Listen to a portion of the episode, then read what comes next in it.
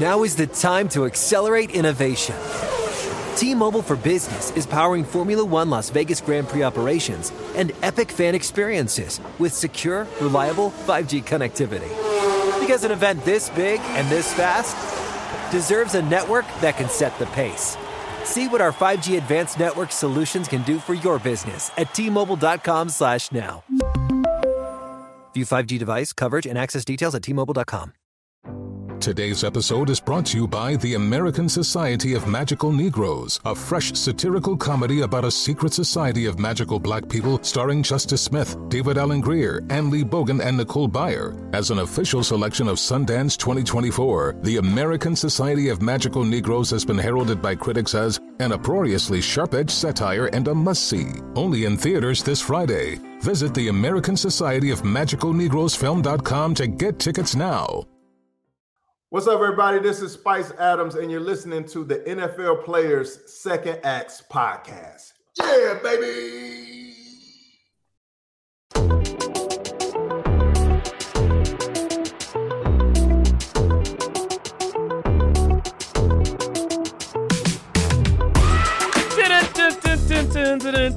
Welcome back. Thank you for tuning in to the NFL Players Second Acts podcast. It's been a minute, but we back.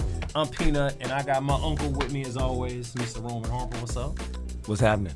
You good? I was not ready for the drum roll or whatever you call that at the beginning. That, uh, the, that's not the normal introduction, it- it- right? That's not how that's not how it actually works. I right? will not say your name because I don't want to give away who our guest is, but just know that it's a different opening every single time we come on here. It, it's it's so I never know what's going to happen or what comes out of this guy's mouth. I Random. don't know as well. All right, before we get all that, this you know I want to thank all of our listeners for always tuning in.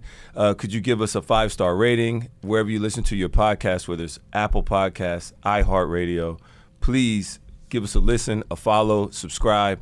Let's continue to push it on forward. Peanut, who is our guest today? Today we got an oldie but a goodie.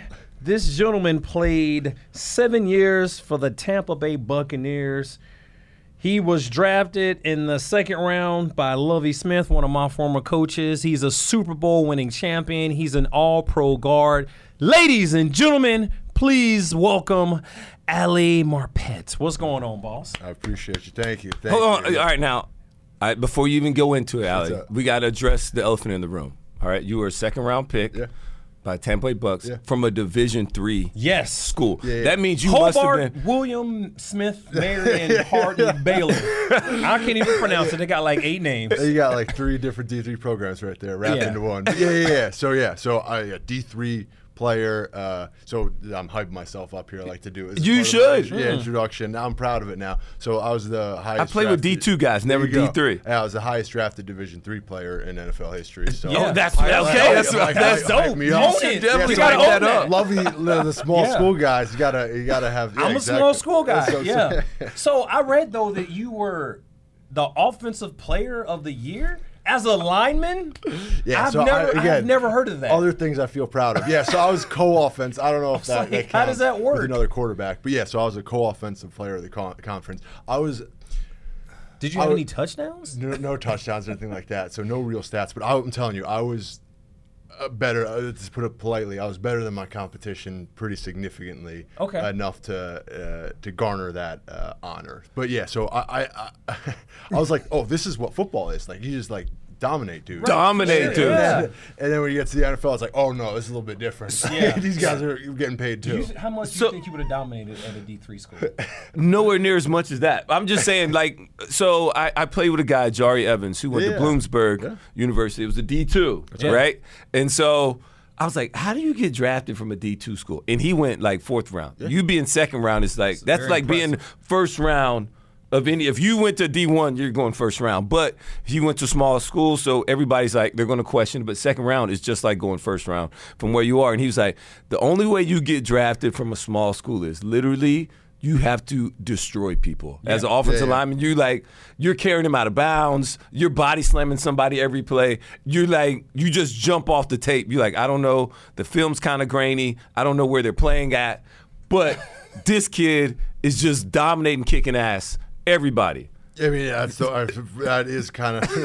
I get a little bit hyping myself up here, but a little bit that's how it has to play out. And then also, like for me, like it takes a GM, like or a coach, Yeah. to like to take their shot. Yeah, Like, that's who's true. gonna take the shot on the? It's so much easier to pick the Alabama or the the yeah the SEC or whatever. Or whatever. You know what I'm saying? So like, uh, it does take it like to kind of put it out on the line and be like, I trust my uh, Scouts. ability, Yeah. Mm-hmm. scouts, my ability to evaluate talent, which is like a really hard thing to do Yeah. for those smaller school guys. It is. 'cause- So how was it when you went to the Senior Bowl? Yeah, so that was kind of my. Was that like an eye-opening experience? Like, damn, okay, I'm, I'm not really destroying people, or uh, well, so I did actually did okay at the Senior Bowl too, Okay. and that was like a surprise for me. So like my first rep, uh, one on ones, like the, that's the Mm-hmm. Yeah, big thing. yeah. For That all- is, oh, yeah, yeah. on So- Wednesday. Exactly. Yeah. So like th- they they say the game doesn't really matter. It's just really one on ones It's and true. that matters. Anyway, so my, my I'm like I'm getting all fired up. Uh, it's ex- exciting for me. My first rep, I'm at left tackle against uh, Nate Orchard, who was the uh, D1 uh, sack leader that year at Yeah. Utah. Uh-huh. And um, and so I'm like, well, I'm about to get found out. Like they're gonna about about to realize that I don't belong here. Like, like uh, what am I doing against a sack leader? Uh, first rep, and I ended up winning it. And I was like, all right, maybe I do belong. And then slowly throughout the course of the week, I was like, oh wait, I can actually do this, and I Mm. can do it at a high level. So there's a couple moments where I was like kind of surprising myself. Yeah, along yeah. the way. Does that make sense? Yeah, Yes, yeah, for you got sure. that real competition. You just like, I oh was yeah, oh, oh, I can can play do here. And I, I, I realized they realized that I shouldn't be playing left tackle. I think Right, was, right. I was was- another thing. I was gonna, I was gonna say like so you played tackle in college Yeah. and then you transitioned to Yeah, guard because yeah. At the, yeah, at the, at the, even at the Senior Bowl, I was playing next to uh, Trent Brown, who's uh, a tackle now. Dude's six eight. Yeah, or Trent's three, huge. Yeah, yeah, seventy yeah, or yeah, something yeah. Like that. And had a terrible pro day, terrible Yeah. uh, combine. but Yeah, yeah, exactly. Great player. Great dude and great player. But I was I was playing left tackle and I'm six four, right, 307 or whatever. They got this left guard next to me who's uh, 6'7", whatever he is, 370 or something like. Maybe we- maybe we should switch those guys. Go Yeah. play left uh, guard uh, tackle. You play left guard. So that was a, a switcheroo. So Yeah. you were at your heaviest weight. You were 307. What was that process like to go go through and eat the calories? I mean, you weren't naturally big. I, I think I read somewhere where you were like 280, 290, 300, and, and you just kept putting those calories on and on. Like, Yeah, I was mean, that, you could was see that it. hard? Yeah, you can see where I'm at right now. I mean, Yeah. like uh, I've, I've lost. Actually, you know, seven- oh, yeah, they, they can't see. yeah, They they can't can't- see. Yeah, yeah, yeah, yeah. So I'm down 75 pounds or whatever like that. So I, am at my weight where I feel like I should be sitting at. Um, but yes, it was hard. Like when people tell me they they can't gain weight, like young athletes, when I talk to them, like, yo, I can't, like, you know, uh, you know, I'm trying to put on weight, like, I can't gain weight. I'm like, sit, like, eat with me for a day. Like, I guarantee you, you're going to gain weight. Like, I had my alarm set to eat food. Like, you, you, I'm sure you've heard the story. You know the guys in the locker room that Yeah. like need to like. Like it's the job is to eat, right? And that was that was my mentality around food. And so now what I've done since I've stopped playing is that I still had that mentality around food. I just had to sort of like the awareness around food has now changed. I just flipped that switch, if that makes sense. Like Yeah. I've always, I still have that same awareness around food. I just now need to change what that that goal is for me. Does that make sense? So do Yeah, you yeah, eat yeah. less or do you eat differently? I just eat less. I uh, last night I had went. I don't, know if, I don't know if you guys been here, but uh, you're, you're, who's you're Chicago based? I'm a Chicago guy, yeah. So Au Cheval, there's an Au Cheval Yeah, yeah, yeah, burger yeah. place here in New Are you York. serious? So there last night. I'm still eating Yeah, good. yeah. I'm just I just gotta eat less. With the egg on top, with egg, the- with egg the- and the bacon. bacon? Dude, Yeah, fantastic. yeah. One of the best burgers. Yeah. I'm telling you, if you idea. haven't we gotta go to Au Cheval and get you a burger. I have no idea You're gonna love it. I Oh my god! you. It's the, one of the best burgers in Chicago. All right, shout out to Asha. Cheval. Uh, Yeah. Shout out to Au Cheval too. I love it. Yeah, So, love yeah. that burger spot. Yeah. So yeah, I just eat, have to eat less of it. But again, the intentionality around food Yeah. is not something I can just like you know forget. So that's that's ingrained in me from all those years of gaining to be you know lineman. So. You look like a tight end right now. I When you- agree. when That's you the first in, you thing I- said. It's like, damn, you look like a tight end. Looks just like a tight end. Yeah. I don't know if I got the hands for it, but Dude, you were you were co MVP in college. yeah. Let's not You get can, you can do it. Wait, actually- We're hyping you up now. You should come back as a tight end. You can go So- to tight end university, to be with Greg Olsen and Yeah, them. maybe. Do some stuff. no. So actually, one of my workouts for the, for the um, in my senior year. Uh, was with the Bills, and the OC tight ends coach and O line coach came to Hobart. So it was I don't know two hour drive or whatever. So they all came out to the, the school, and I did five minutes of O line position work, and then I did thirty minutes of tight end stuff. I was like, I'm about to play tight end. like, this, this is gonna be about to be cool. Like I'm gonna have a whole different uh, experience around football. Like I'm gonna get my name called and stuff like that, and score touchdowns. But that didn't end up happening. What I want to ask is, I've, when I retired, I, I built a boat. I built a rowboat, and I rowed across Lake Michigan. It's fantastic. took me 20, 25, 26 hours nonstop straight. We built a boat. My buddy of mine, Jake, we built a boat, a rowboat from scratch, and that was kind of a, you know what? I still got it in my tank to do something competitive or anything like that. So, you retired after seven seasons. You retired fairly young, Yeah. and you lost seventy five pounds, Right. and you climbed Mount Kilimanjaro. Kilimanjaro. You guys, yeah. Yeah, I, I, I hope I said that right. You, you did it. Yeah, you got it. Do you think you could have climbed that mountain at your playing weight? It's a good question. Uh, I would like to think that I could have. Yeah. But so I was inspired by a teammate of mine. Mm-hmm. Uh, so Beau Allen, who's Mm. he was three. He was a D tackle. He did it at three twenty probably Oh, at the time. So it, I'd like to think that if he did it, I could do it. Yeah. And then also uh, the same trip, Haloti Ngata. Yeah, yeah, announced, yeah. He announced his retirement up there. I And- remember that. Yeah, yeah, yeah. Okay. So I didn't know you were but on I- that trip. Okay, No, yeah. so I I did it a couple years later. Oh, a couple years. and- Okay, yeah. sorry. Oh, that, that's But- them two who did it. Yeah, but um, not to. I heard stories about they need a little assistance. Not Beau, sure, but yeah. you're 330. You know, sometimes you need a little help carrying some. Uh, so I like to think that I could do it.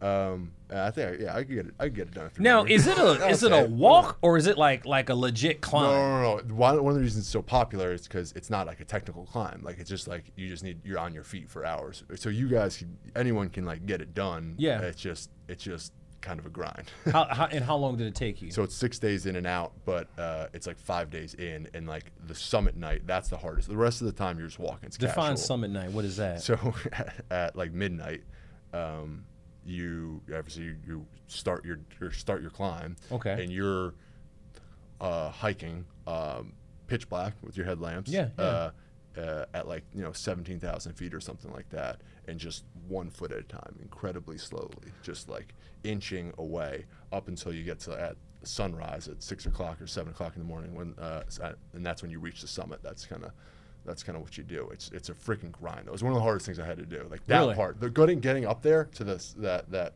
that peak uh, summit night, totally totally manageable. Air super thin, hard yeah, to breathe. dude. Like I was struggling. Really? Okay. Yeah, So, you d- what was it. the training before you get there? Like, did you train at all, or you just showed up? no, 'Cause yeah, it- they- you seem like a guy, Ali, that likes to prepare. Yeah, I am.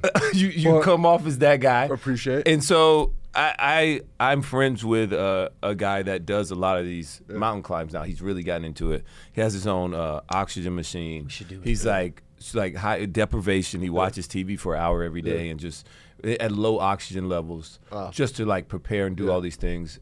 The shoes, the Yeah. gear. What all did you have? What did you not have? What would you suggest anybody uh, else do dude. to do this again? So I like to prepare. However, this trip kind of came last minute. Okay. So like three weeks before the trip, they're like, "Hey, someone dropped out. You want to come?" I was like, "Bet." Like, Yeah. so so what I ended up doing was buying all the the gear and like walking around Central Park. Cause like that's like what else are you gonna do to train besides being on your feet? Like that's Right. what they recommend. So I had three weeks where I'm just walking around with my dog around Central Park trying to break in shoes that can work for it. Uh, and then when I get there, I realized you're supposed to have like medic- medicine that helps like your brain from swelling from like altitude. I didn't have that. So like I'm scrounging, like trying to get from other people whatever leftovers they have. Okay. So like I ended up it ended up working out, but I'm taking like a quarter of the dosage that they recommend. Uh, so like it, normally I like to prepare. This trip was like a last, Last minute, minute. like uh, Yeah. yeah. I wouldn't recommend that part of it. Okay, so I all right. recommend training for it and walking Yeah. around, but yeah, the whole last minute. I didn't know brain swell either. I didn't either. You that's something new. I've never just- heard that.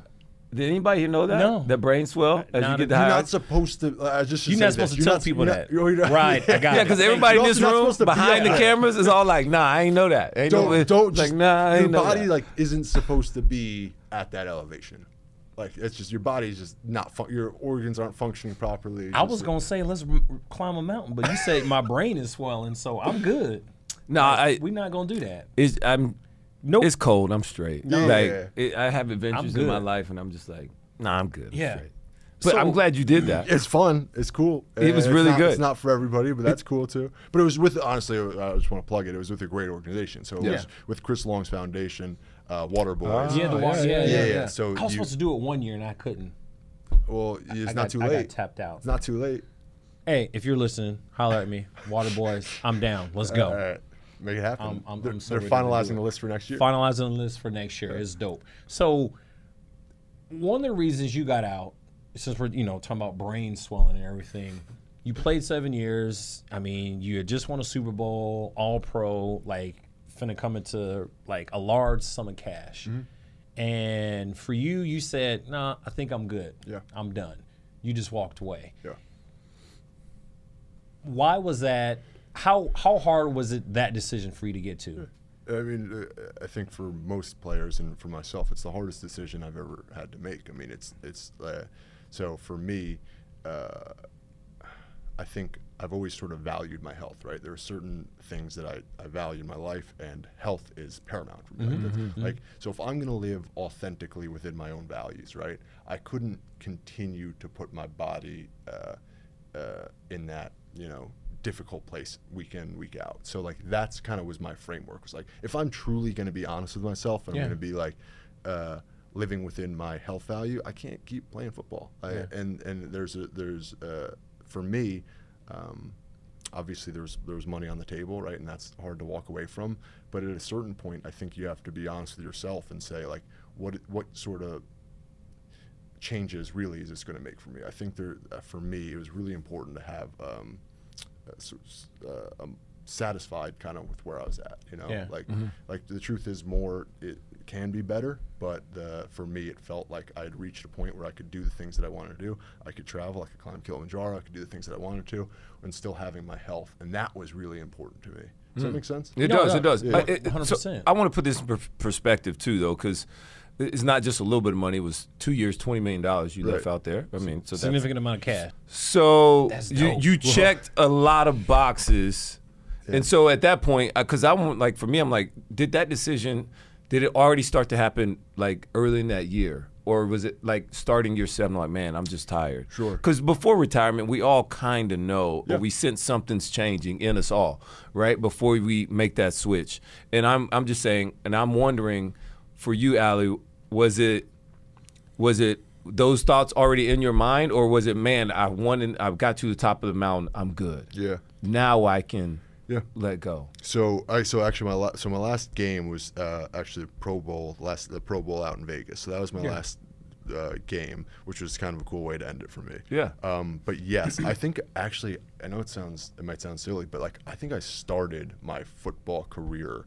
with the end in mind a little bit. Okay. I think like we all know, right? It's not. It's it's not forever right exactly, and It's I like think a Pulp Fiction film, right. So starting at the end. so I think I think for me, also coming from the D three school, right? So like, like anything was just like it felt like I was playing with house money, Yeah. right? So like I didn't think that I was going to have the career that I did. Hmm. So I kind of always identified and expected that my career was not, I mean, going to be shorter. So I mm-hmm. kind of always had that framework of um, what life after football was going to be. So it was just like a bonus for you to make This- it to the league. Like I made it to the That- league. All right, cool. But I, it wasn't really in my. I didn't see myself playing. I- but now that I'm here, yeah, I'll do it for a couple years, and then all right, now I'm gonna go do something else. that's kind of how it felt for me. Yeah. So like I wish I was the kind of guy that like circled like and, and like I'm going to play in the NFL when I'm five years old. Like that was that, That wasn't was me. Yeah. so like 1000%. I love that. I respect the heck out of that. That was like, me all yeah, day long. Yeah. I wish I could like like that's and I worked. I worked toward that. Like, I no, this is what I want to do. Like, Yeah. I have that mentality, and nope, I'm gonna get drafted. I'm gonna go here. I'm gonna like. I had. I wrote out goals, and you know, I wrote. I had a a chalkboard that I I legit wrote my goals. Right. Like, I'm gonna run this. I'm gonna go to this pro day. I'm gonna do this, this, this, and that, and really it big. and it played out every way I I scripted my life, and it played out exactly the way I wanted. And I think for me, it was harder to walk away from the game because I had wanted it for so long and so mm-hmm. bad. Yeah. So I respect the fact that you could say, "Yeah, I'm good," whereas me, I, I didn't. I didn't have that luxury. I didn't have that opportunity to be like, "Yeah, I can walk away." so first of all you seem like a um, a disaster prepper right like like I'm, I'm preparing for the worst all the time because when i get here i'm like dude any at any time i could be gone Sure. which it actually turned out to be a benefit for you. Yeah. And so, as you make, because I, still want to know, like, when did you decide? Yeah, Was it yeah.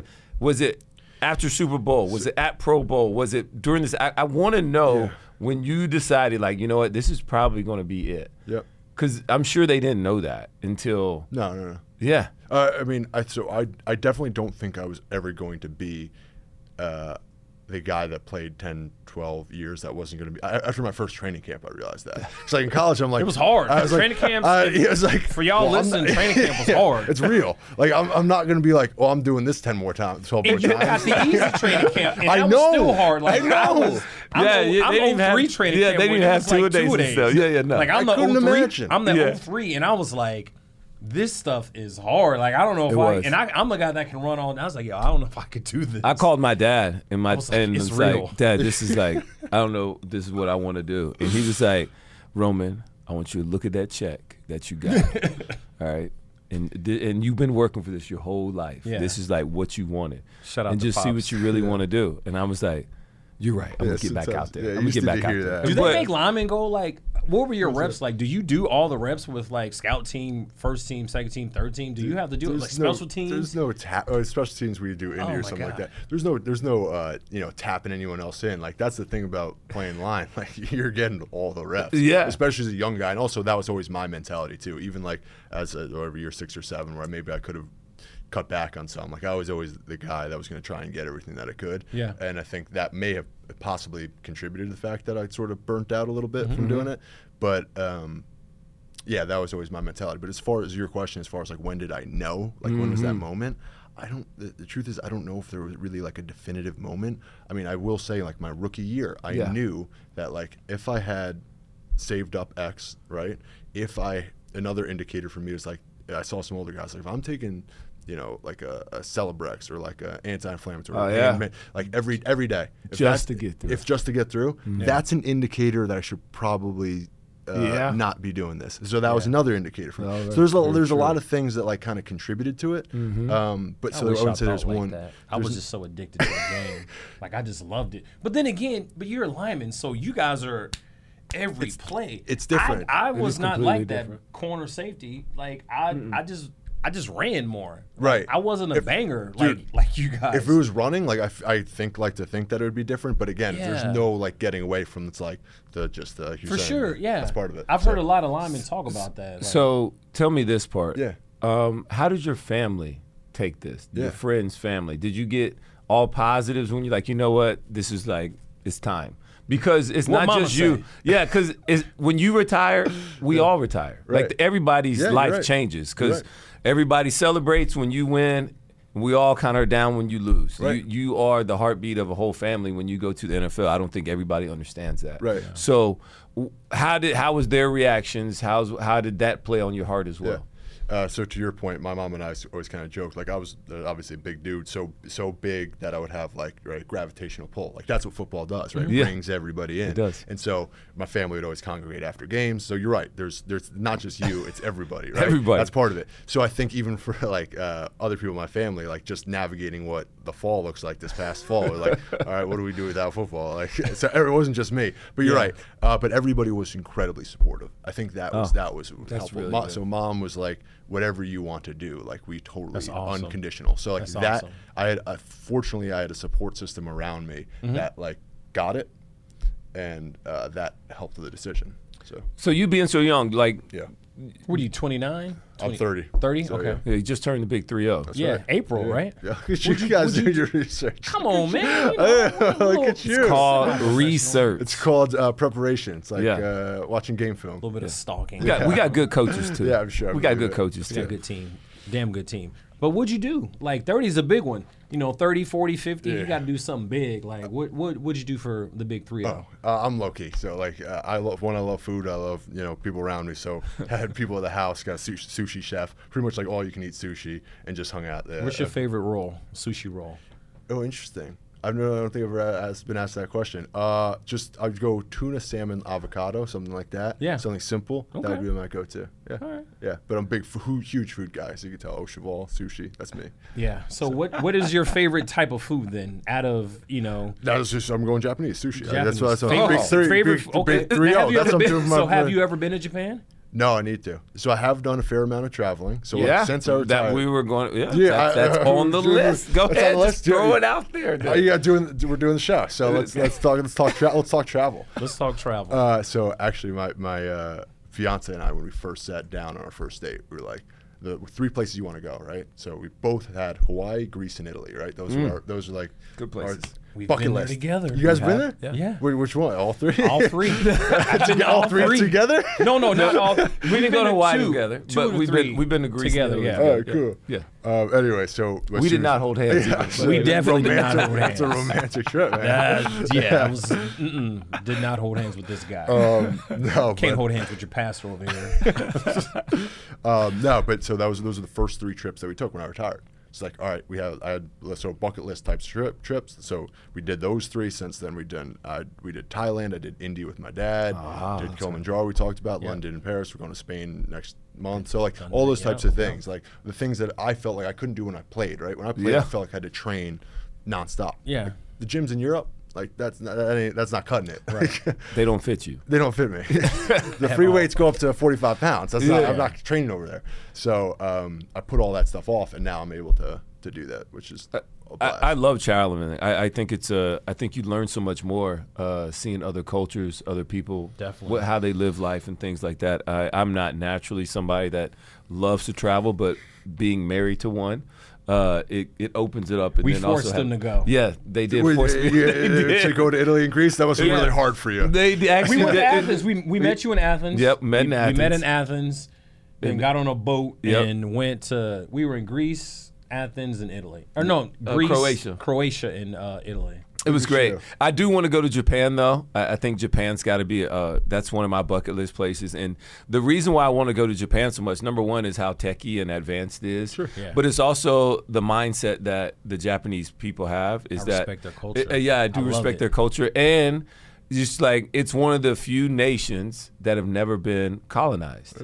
Like they've always had to depend on themselves to to always make it. That's like their thing is that so they always at want you. to be Look at the big brain on thinking. Roman. It's very forward thinking. They all hey look, you know me guys. So this is like uh, for me, I just want to be around that because I, want to see watched it. the Last Samurai come in here too with, with Tom Cruise, and they were talking about the the whole Japanese custom and samurai and this, and so yeah, it, it really made me want to go check out Japan a little bit. All so right, we'll, do a, we'll do a trip. Take the take the show on the road, and We- we'll do let's some, go. to Japan. Thomas, Melissa, let's go. Make it happen. we can we can definitely do this. Get the right. show in Japan. Perfect.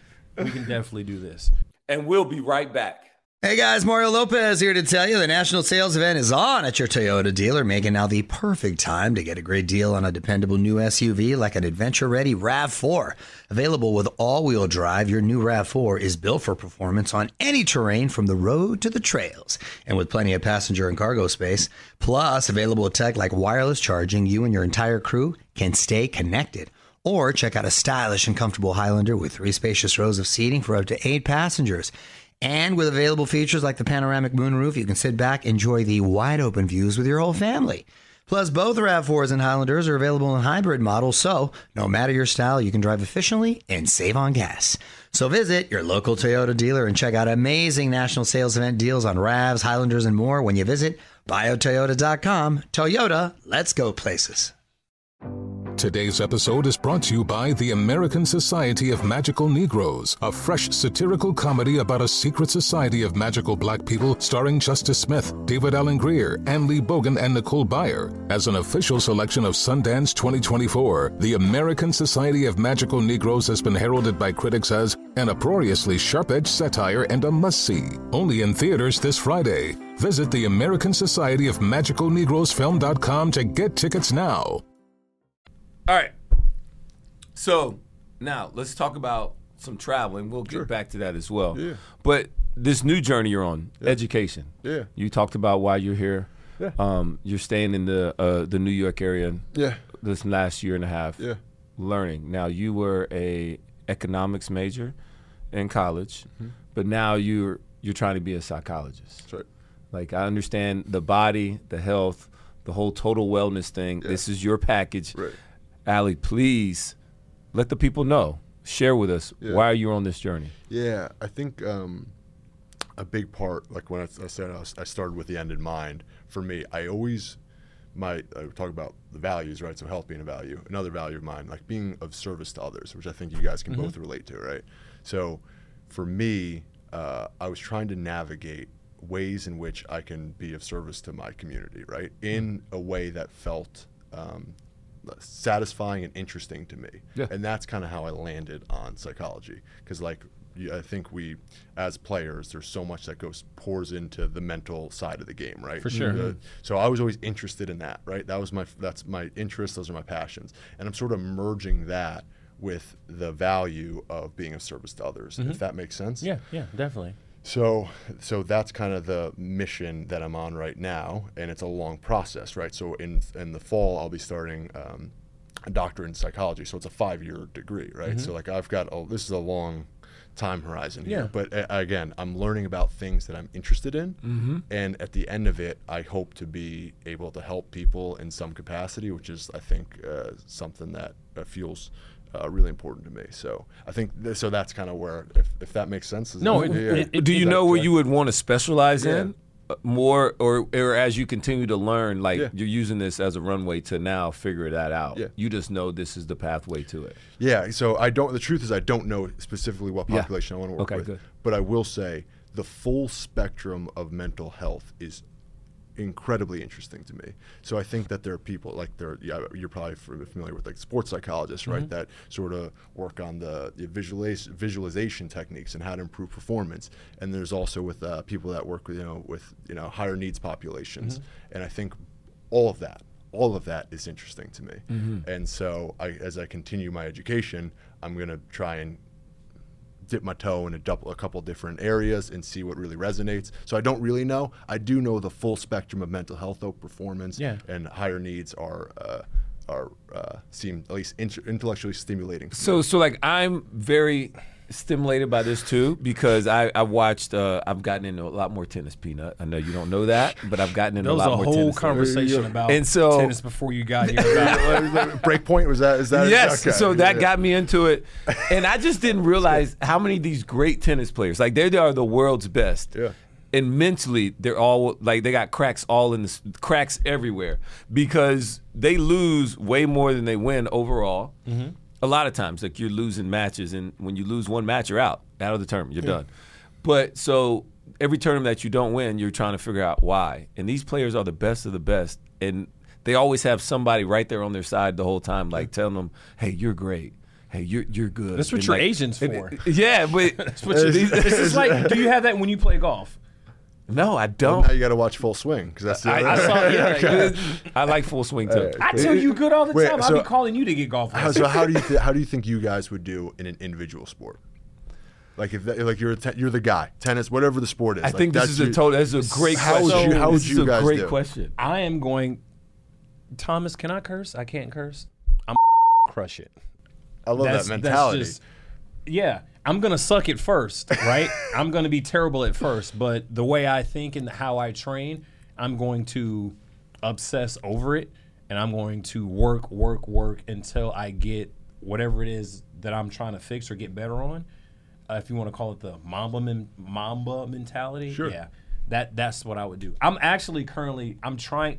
We need to play pickleball because I am going to crush it at pickleball. you, I but you haven't played, but you just know you're gonna crush it. I played pickleball, Uh. and it's so slow. It's a- Yeah, it, it's the sport that you don't have to be an athlete. You and- don't and have I, to be and I'm, and I'm to saying play. I would crush it, but that's just my. That's how I think. Like I think as a guy, men, like we size each other up. Like all, one of the first very things you said, oh, oh, okay, you look like a you look like a tight end. now he's sizing you up in a positive way, but naturally that's like positive. this is what we do though. It's just like, That is oh yeah, I could, nah, I can't take him. He kind of big, or like we're, we're Right. sizing sizing each other up. We're type A personalities. So for me, anything that I do that I, I try to, yeah, anything that I try to do, I'm I have the mindset of like, oh yeah, I'm I'm definitely gonna kill it. I think I think the big watching those documentaries, the biggest thing was like in times of failure, right? Yeah. So who do you have around you? Yep. Mhm. Because like, and who you have to be the one to sort of pull yourself out of it. For sure. So like, how did you do? Like, I, I'm sure. I mean, you. I'm sure you lost in some capacity. I have a guy. You got a guy. I have I have my guy. I have a guy in my corner. And Okay. One of the best things that he ever did Yeah. was I read a book called The World's Strangest Secret Okay. by Earl Nightingale. Okay. And people have pondered this since the beginning of time. What is the world's strangest philosophers and everybody else? We become what we think about. And that is something that when I started playing, I read this book and I still use it with me to this day. So if I have success, I'm thinking, you know, something positive. But when I have failure, why did I fail? Okay, I was thinking about something at home. I was thinking about something else, and I, I thought that negative into existence. You know what I'm saying? Mm-hmm. I reaped what I sowed, and what I've really focused on now that I read that book 15, 20 years ago, when something negative creeps in my mind, I try to replace it with a positive thought. Because if I'm thinking negative all the time, negative tends to happen. You know what I'm saying? Sure. So that was something that I learned early. So that's why when you ask me that question, it's like, oh, I'm gonna kill it. I'm gonna crush it. Yeah. Like that's just that's just how my brain works. I try to take out that negative and, and then just one thousand percent focus on the positive. Sure. You know, it's I'll we'll, we'll talk offline, but I, I I can give you the book. It's like a quick.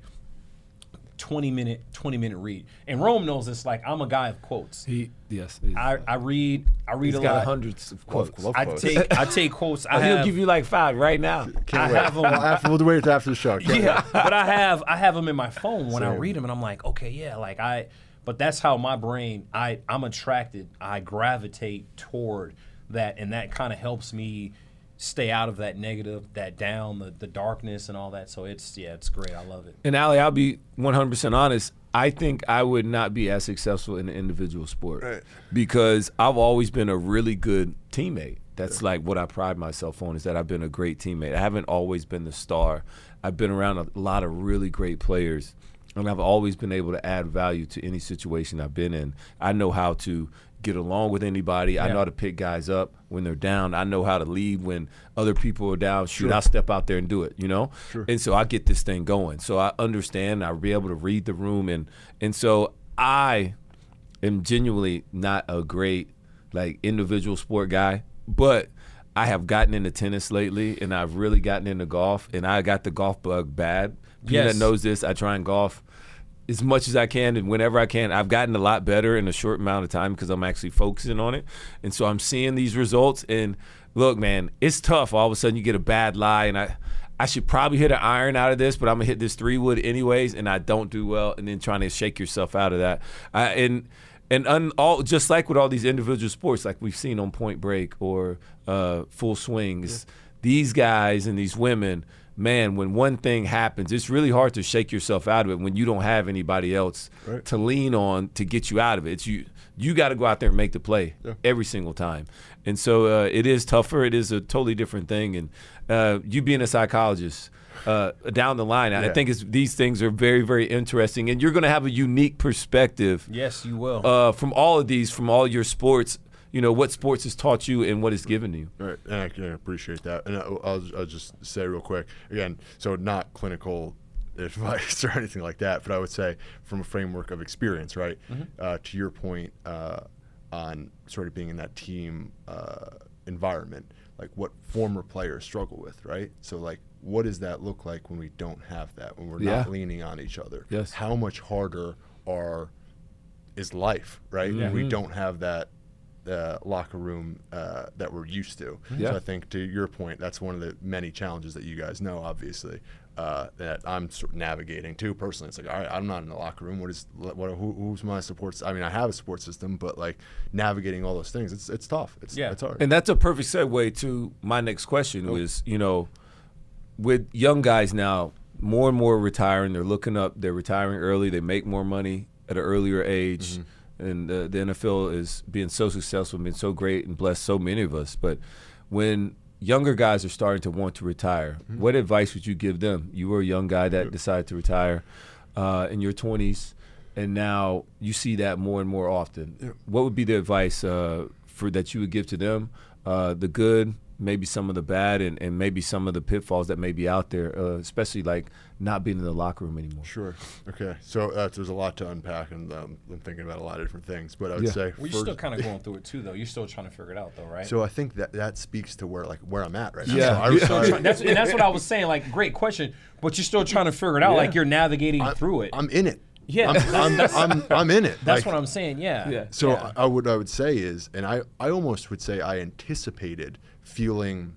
I, i'm not like diagnosing, but like depressed, the like sure, anxious. yeah. Like I, Everyone I, goes I through that. Mm-hmm. anticipated that after retirement, after talking to guys that are retired. Yeah. Um, and I would say that like the lack of structure and lack of clarity, like those are things. I, structure and clarity. That's where I live. That's my safe space, right? so like without those, I struggled. Uh, you know, pretty significantly. It's it's uh, without that, it's, it's tough. Like I'm still in it. I'm still navigating. You're talking about like my professional interests. Like I'm still I'm still narrowing in, right? Yeah, yeah, yeah. So like, uh, even up until this point recently, before I was in, decided to go to to get my doctorate. Like there's a lot. There's a uh, an entire year of navigating. I was in a master's in mental health counseling program. Now I'm doing this and doing that, and it's like this period of like uncertainty that just doesn't sit well day in day out. So it's I would just say for anyone transitioning, um, uh, there's going to be that period. Yeah. Like there's going it's just the the uncertainty is going to happen, and that's totally fine. And I think that there's there was a piece of me, a part of me, that like kind of I don't know wanted to like pride myself in being like oh I'm going to be the poster boy of like a successful transition of Right. like I want to be like one of the guys that knows how to do it the right way. Yeah, because you've been preparing since you were. Exactly, exactly. Look in my head, like those, Yeah. those. But the, then, then that feels like burdensome to me. Mm-hmm. Of like I need to do everything right, and like if I don't have clarity and I don't have structure, uh, then it almost just added into that anxiety and uncertainty that I was feeling um, throughout the transitioning process. Does that, does that make sense? Totally. Yeah. Totally. So I felt this. Yeah, I was the same way. Like I was like, all right, I know what I want to do. I want to do this and that, and then I'm doing everything, and I still struggled. I was just like, man, I miss football. Like, what's? go- I don't have my locker room. I got my boys. Right. And I still had friends. Like we talked and we did all this stuff, but there's just a piece of you missing because you've had this unique experience, mm-hmm. high school, college, NFL, and then like that, Yeah. it's over, and you're just like, now, what am I gonna do now?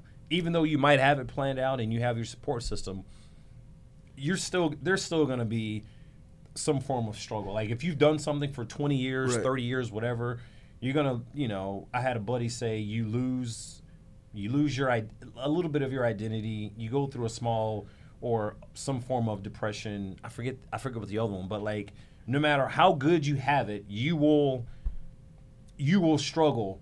But it's just how long does that struggle last? Does Right. it last a month, two months, three months, and then once you're in it, then you come out of it, and then you you're able. It's, it's kind of like grieving, you know, when you go to a funeral, you know, mm-hmm. the, the five stages or four stages of grieving. Like you have to grieve your your career. Like yeah, I mourned it, and then now you just once you get over it, that's when it, in my opinion, it starts to kind of oh yeah. blossom and grow, and you start your your your new life. I didn't expect it, but there were times where I like I would legitimately just I mean I did would I would cry or whatever, and like it was because of the feeling of grief. Like it was a very similar uh, process for me. So like yeah, that was a part of my journey, and the way that I would describe it is just sort of unsettled. So Mm-hmm. guys transitioning, just like anticipate that there's going to be some unsettled aspect. Like that's just part of finding your next thing or the next chapter is uh, in any period of transition. It's just a little bit unsettling, and especially for me Yeah. because I love clarity, and that's what I had with the NFL. Yeah. So I didn't have that, and that was especially hard. And now I feel like I'm starting to get there, so that feels good again. I, I think for and and this was my um, struggle was that I, I just I wasn't confident in myself in doing other things as well. Like I'd just been so good at football, and I mean I just that's what I did. And you you gain all this confidence because you confirm validity with all the successes that you have. You just continue to knock down doors. You know, you get the scholarship, the first scholarship, you know what I mean, to go to college. So that builds confidence. Mm-hmm. Then you get to college and you're on the bench and all of a sudden you're playing, you're like, dude, that builds confidence. And Yeah. then you see yourself in a newspaper and then and now you get drafted. And so you just continue to stack all these things that happen for you. You're like, man, you just get more confident who you are. That switch is turned off. Mm-hmm. And now you're trying to transition because you know that's what we all say we're going to do. We're going to be great at it. Right. And it you don't know and you just you just like It's you're kind probably of the biggest through it. roadblock you've ever had in your life because you we've we've all been fairly successful, right? Right, yeah. We're the top what 0.01 percent to make it to the league. Yeah. Yeah. Right. And then when you retire, when we retire, it's like that. It's the first, I don't know, I would say roadblock that that's happened in our lives. Like, whoa, wait, like what happened? And for me, when I tried to do some things, it was like, man, am I even good? Like I don't know. Like I know in ball because like you you see it, you understand it, and you get you get promoted because of it. In other lanes, it's just not as uh, clear. So here's the question I would pose, and I, I think it's like it's sort of rhetorical, but like, what does successful transition even look like? Like, I, I, if I'm crying and I'm upset, like that, that can still be part of a sure. successful Yeah. transition. Thousand percent, Like, yeah. so like, I think I don't even like. I, it's like I want to be, I want to have a successful transition, but I don't even know what that looks like. At, Yeah. at times, I didn't even know what that even meant. You know what I'm saying? Yeah. So like, I think uh, navigating what that looks like and defining what that looks like for young players, I think, uh, who are trans- retiring, is an important thing to do. I think That it's is what you huge. Yeah, that's So- great. I, So, I like- think like, that it's is what, what you. It's. I think it's what you make it. That's what makes it successful. You Yes. know. Yeah, I might have to take a day and cry a little bit and grieve, and you know what? I think we That's need to say that more though. That- Yeah. so and then uh, another. uh, So I, I, I that's at least something that I've uh, I've found for myself. And then to your point as well as uh, earlier um, in your question, as far as other things for young uh, guys transitioning, and I'm still a young guy transitioning, but uh, the strengths that we have as players, mm-hmm. right? So I know that people talk about that, and your strengths you're saying in a locker room, like community, like build whatever your strengths were as a player. Those that's your identity. That's the mm-hmm. important thing to carry on. If mm-hmm. you're the team player, if you're the guy in the locker room, if you know how to read people, like how can I take these aspects of myself, these skills that I've developed, developed playing football, and how do I bring that to my next career? And I think that I'm assuming that you've done that in some capacity. You're doing.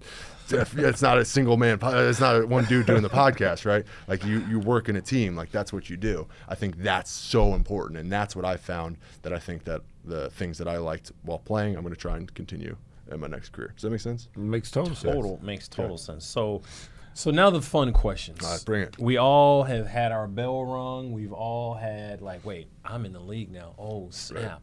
I remember mine. Like, I- I'm in the NFL. You know, first time I went in the locker room, saw my uniform, and you just eyes wide open. What was that?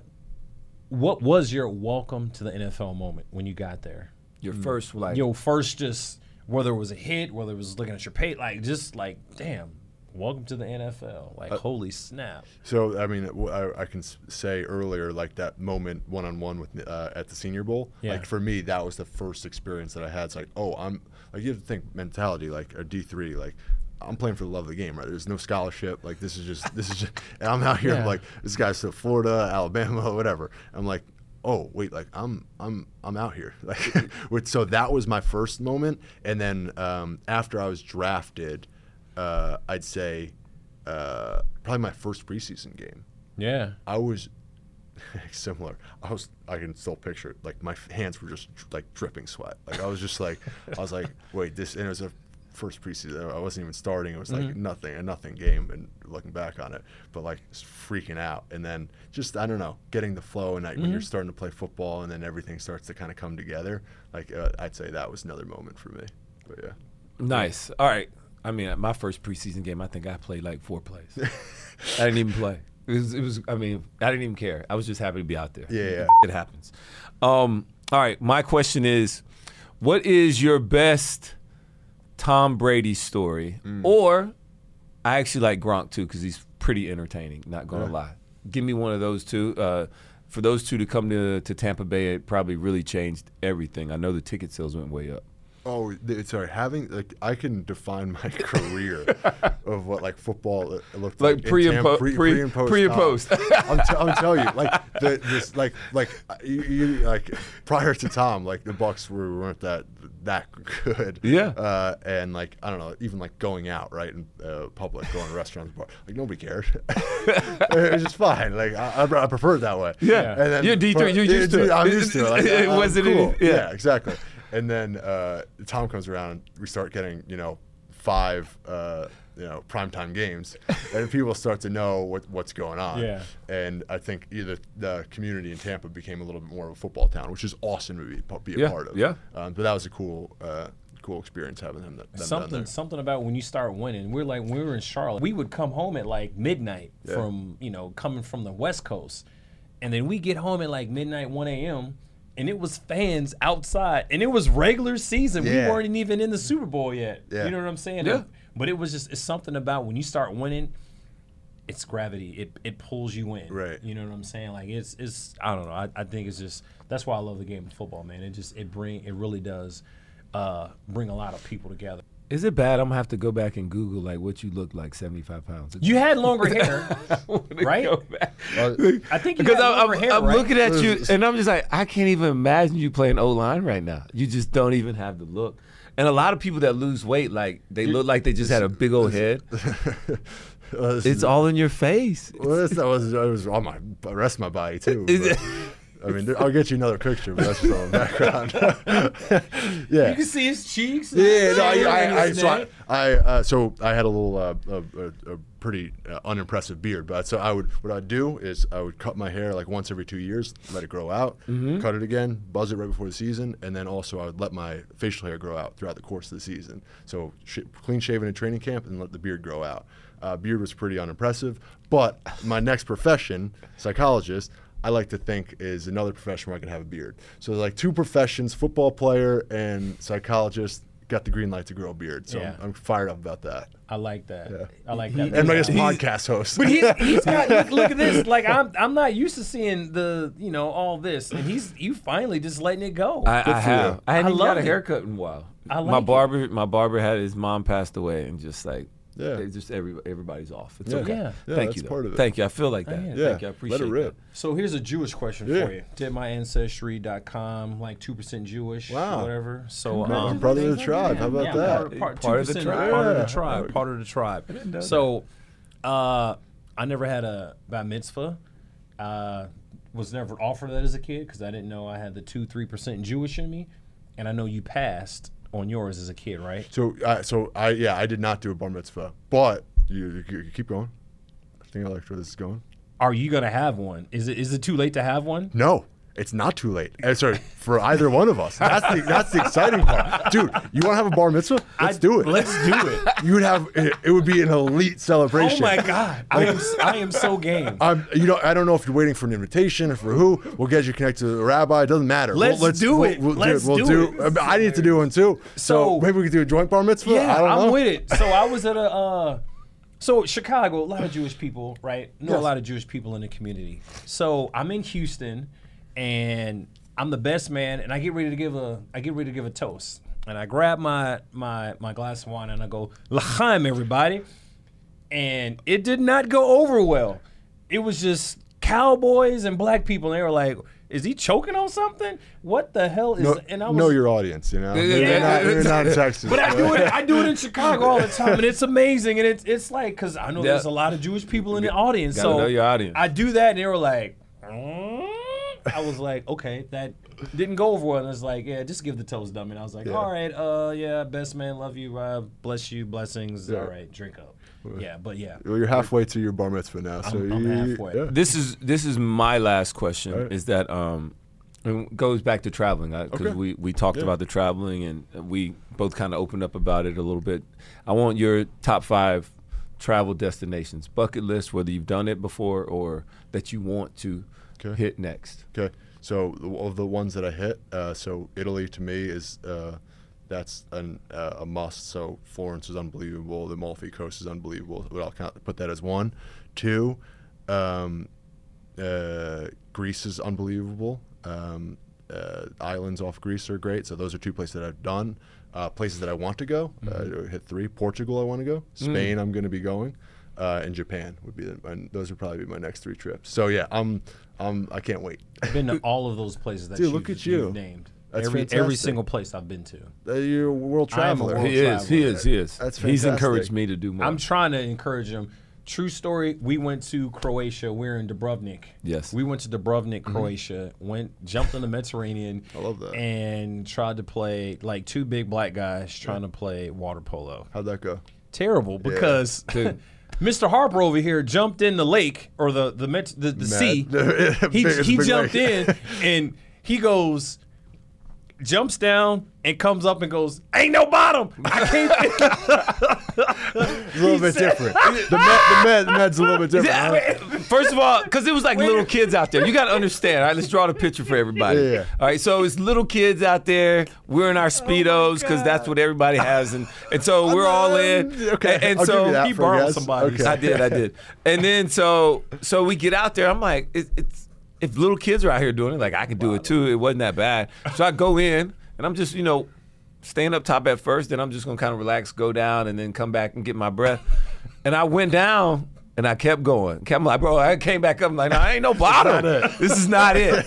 And so from there on, I was very uncomfortable out there. The rest of the time, the water Ain't no polo, bottom. the Yeah. water polo experience was not good for me. Yeah. It was not great. We had a good time. Yeah. But overall, Oh I mean, I just didn't realize that you just, you know, you're just out there. Yeah. Yeah, it wasn't. It The wasn't med, great. Give it a four out of ten, maybe. you know? yeah, four out of ten, max. The max. country was great, but that was Yeah. probably his worst experience. It was. Yeah, it was Terrible. I just remember him coming up saying, "Ain't no bottom."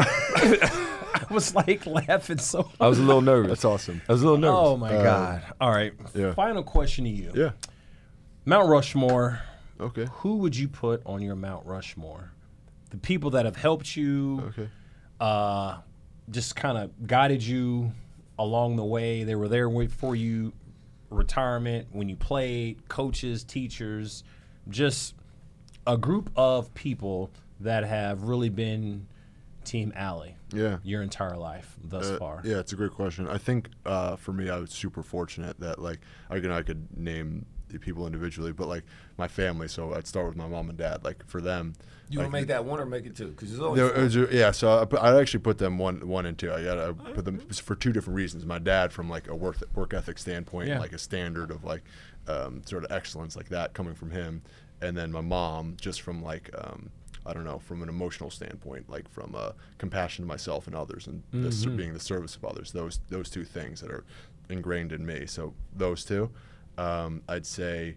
Uh, while I was playing my my fiance right now, uh, soon to be wife, uh, she uh, was a huge support to me throughout playing. It's a hard it's a, uh, hard thing to do, right? It's a lot of stress, a lot of pressure. To have someone to help sort of carry that load was absolutely massive for me. And then I would probably put uh, for number four uh, for my football career. Uh, the, he's now the head coach at, at Hobart. He was my offensive line coach and offensive coordinator. Uh, but Kevin DeWall, like he was a fantastic. Uh, uh, again, standard of excellence of like how to hold yourself to high standard and how to get uh, improve on things, and you know that was uh, he was absolutely massive for me. So and still is. So we stay in touch, obviously. So those was my my four. So are you like the standard at your college? Like, hey, if he can do it, you can do it. and Uh, I before, before, and don't know if before you was that D3 was that that make it the NFL. It's more like if you do everything right and you can check these boxes, Yeah. then they'll find a they'll find a way. Like that's the truth. So Why do you think you didn't get a, like a D one offer or a D two offer? Why do you think that is? So I grew up in Westchester, New York, so suburbs of New York City. It's not really like football country. It's Yeah. not like so that, and then also I was super undersized. I was like 220 whatever pound offensive lineman. Like it's not playing D1. And then I also didn't have the best frame of reference. I wasn't going to like camps and things like that. I didn't have I someone you. tell me to uh, Yeah. do X, Y, and Z. So just navigating those things. So that's why.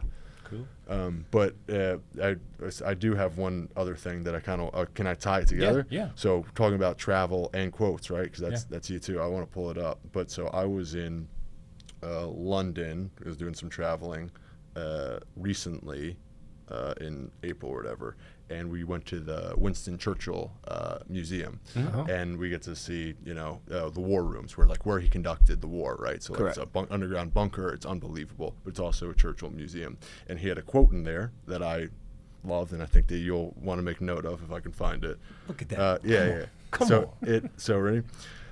I refuse to be exhibited like a prize bull whose chief attraction is his past prowess. So I'm- I'll say it again. I refuse to be exhibited like a prize bull whose chief attraction is his past prowess. So as that relates to former players, right? So I think a lot of times we identify and, and, and hang our hats on that, but I think as we look forward to the things that we can bring to our communities, I think uh, that's what's going to excite us and invigorate us. And I think that that quote's awesome. You should, you make a note of that one. I I'm will make a note of that. I will get it after Yeah. we wrap up on the show. It's not about just our football prowess. There you go. I, like feel it. like that's apt for the our setting here. That's so, perfect. Yeah. And with that, we're done. That's a that's a mic drop. That's like the perfect outro. That's Yeah, but don't drop Yeah. these. These Don't are drop yeah, these are expensive. real I was- expensive. I won't drop. You can't I do did it uh, metaphorically. our yeah, our, yeah. our Mic iHeartRadio drop. gonna bill us on Yeah. that. We can't do that. Hey, Ali, I man, this was good. All right. Well, This is, uh, this was great. Uh, this is great for me too. so well, I appreciate it, man. Yeah. Thank you. And uh, for all of our listeners out there, continue to tune in wherever you get your podcast at. Oh, I can look into the camera. I forget we had got a camera out here today. all right, wherever you get your podcast at, whether it's iHeartRadio, Apple Podcasts. Remember to give us a click, hit review, subscribe, five star rating, please. We appreciate that. And like always, man, keep listening, keep looking at us. We're doing our thing. Tell a friend to tell a friend to tell a friend. We're out. Peanut.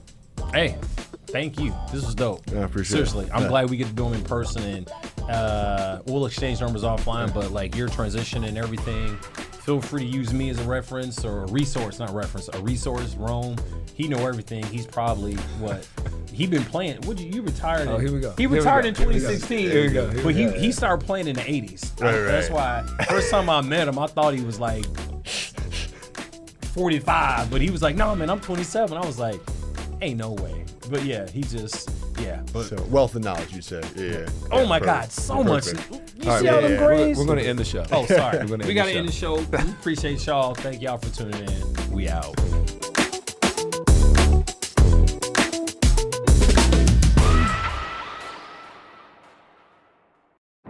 Today's episode is brought to you by the American Society of Magical Negroes, a fresh satirical comedy about a secret society of magical black people starring Justice Smith, David Alan Grier, Ann Lee Bogan, and Nicole Byer. As an official selection of Sundance 2024, the American Society of Magical Negroes has been heralded by critics as an uproariously sharp-edged satire and a must-see. Only in theaters this Friday. Visit the American Society of Magical Negroes Film.com to get tickets now. If you're ready for an epic family vacation, there's no better place than sunny Orlando. Exciting thrills, never ending food festivals, fresh new dining experiences, outdoor adventures, and Florida's natural springs, and so much more. Orlando has it all. And Visit Orlando's vacation planners can help you plan the perfect trip. In Orlando, anything is possible if you can imagine it. And that's what makes Orlando unbelievably real. Plan your escape today and save at visitorlando.com.